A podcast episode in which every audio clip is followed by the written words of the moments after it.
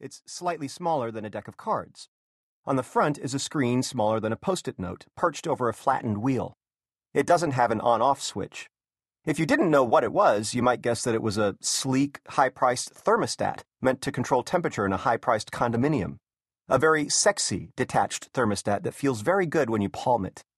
But you almost certainly do know what it is a portable digital music player that holds an entire library of tunes because it is the most familiar and certainly the most desirable new object of the 21st century. You could even make the case that it is the 21st century. It arrived in October 2001, bringing the promise of pleasure to a world in transformation from its comforting analog roots to a disruptive digital future. The world did not fed it with parades.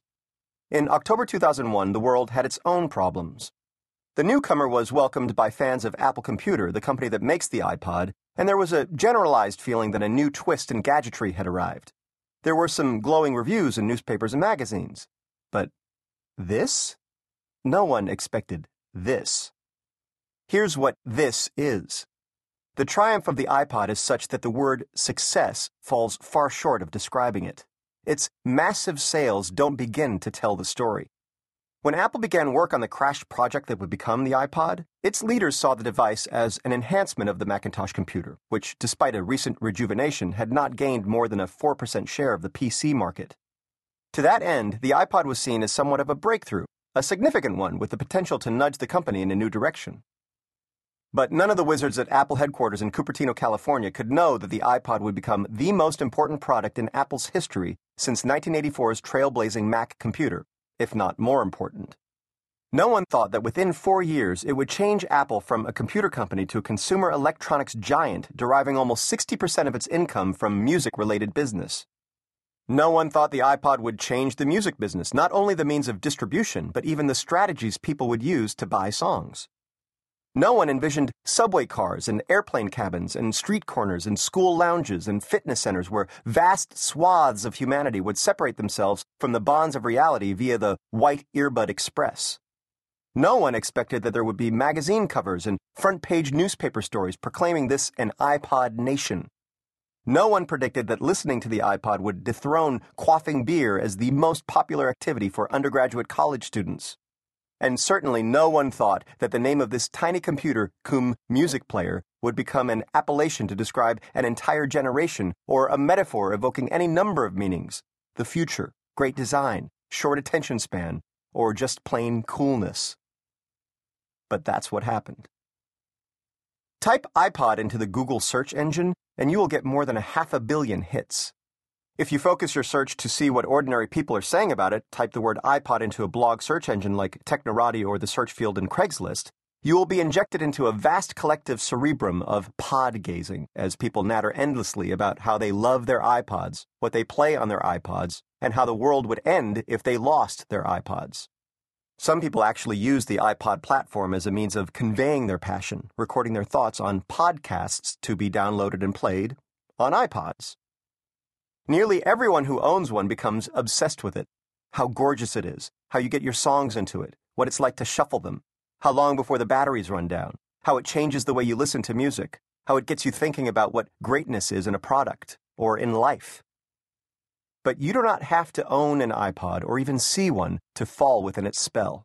The iPod is a pebble with tsunami sized cultural ripples. It changed the high tech industry, particularly Apple. By the end of 2005, Apple Computer had sold more than 42 million iPods at prices ranging from $99 to $599, most sold in the middle range. What's more, at that time, the iPod had about 75% market share of the entire category of digital music players. Its online digital music emporium, the iTunes Music Store, has sold more than a billion songs at 99 cents each, representing about 85% of all legal paid downloads, a market that barely existed before Steve Jobs herded the nasty cats running record labels and got them to agree to his way of selling music. The success of the iPod also created a halo effect that boosted the sales of Macintosh computers. Since the age of iPod began, Apple's stock price has increased more than 700%.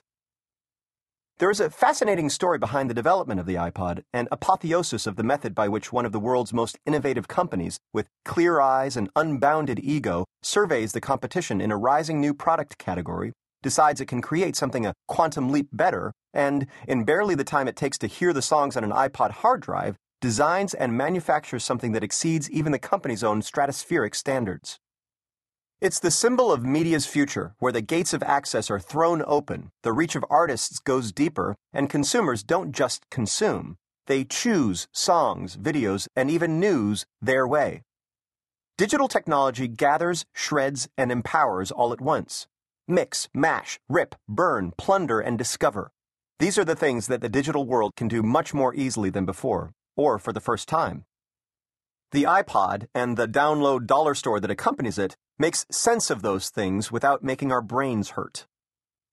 It's a six ounce entanglement of cultural signifiers, evoking many things to many people. Headline writers and cultural critics talk of an iPod generation. This can mean a number of things. Sometimes it's just a shorthand way of saying young people but generally it's used to depict a mindset that demands choice and the means to scroll through ideas and ideologies as easily as a finger circles the wheel on the iconic front panel of an iPod. It seems to me that a lot of younger listeners think the way the iPod thinks, wrote Alex Ross in The New Yorker. They are no longer so invested in a single way of seeing the world. Sometimes the object's name is used simply as a synonym for anything that plays music. When Dartmouth neuroscientists isolated a cranial source of music memories that fills in the gaps when you're listening to familiar music and the song temporarily cuts out, headline writers knew just what to call that function of the auditory cortex the iPod of the brain. It's a journalistic obsession. Sometimes the iPod gets media coverage not because there's any particular news, but just because it's, well, there, and it reeks trendiness, and media types feel good when they write about it. Nothing fits better in the timely features slot than a headline that includes the word iPod, wrote William Powers in the National Journal. Powers later elaborated in an email Journalists tend to be liberal arts types, fairly techno illiterate. When we encounter a machine that is easy to operate, we like it. When we encounter one that is easy and fun to operate, we are besotted. We get the iPod, and getting it makes us feel techish. It's also a near universal object of desire. Some people complained about the cost of the iPod, which was originally $399. The price tag eventually came down to about half of that for a model, the Nano, with equal storage, a color screen, and a slim profile one third the size of the classic iPod. But the allure of the iPod is such that even a princely sum is considered a bargain compared to its value. Take the dilemma of the burgeoning dot com called Judy's Book, whose goal was collecting local knowledge on neighborhood businesses. How could they get a lot of reviewers really cheap? By offering an iPod to anyone submitting 50 reviews. Figuring the $249 cost of an iPod mini, that's 5 bucks a review, and if a sweatshop critic drops out before reaching 50, Judy's book pays nada. Laid out in cash terms, it's a lousy deal, but it's not cash. It's an iPod. No wonder iPods have replaced toasters as bank premiums for opening new accounts. Every time I go to my Chase Bank ATM for a cash infusion, the screen greets me with images of a nano and a shuffle, the enticements for opening a new account to pay my bills online. That's tempting. But would I actually choose a place to live in order to snare a free iPod? That's the premise behind the ad I saw for the Stuyvesant Town apartment complex in Manhattan one day, headlined Download Your Music, Upgrade Your Apartment. A similar promotion at Century Towers, a Chicago high rise, helped fill 80 empty units. One of the first things they'd say to me after signing the lease was, Do I get the iPod now? Sharon Campbell, the building's leasing director, told the New York Times.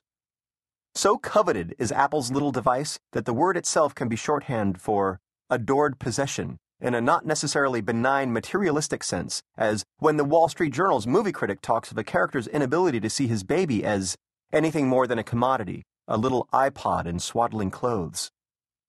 And of course, if someone gives you an iPod, it's glorious even if you already have one, even if you have six.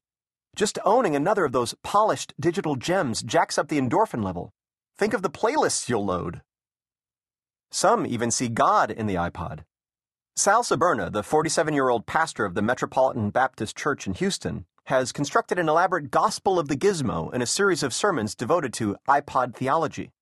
He seizes on the design of the iPod to dramatize one's faith.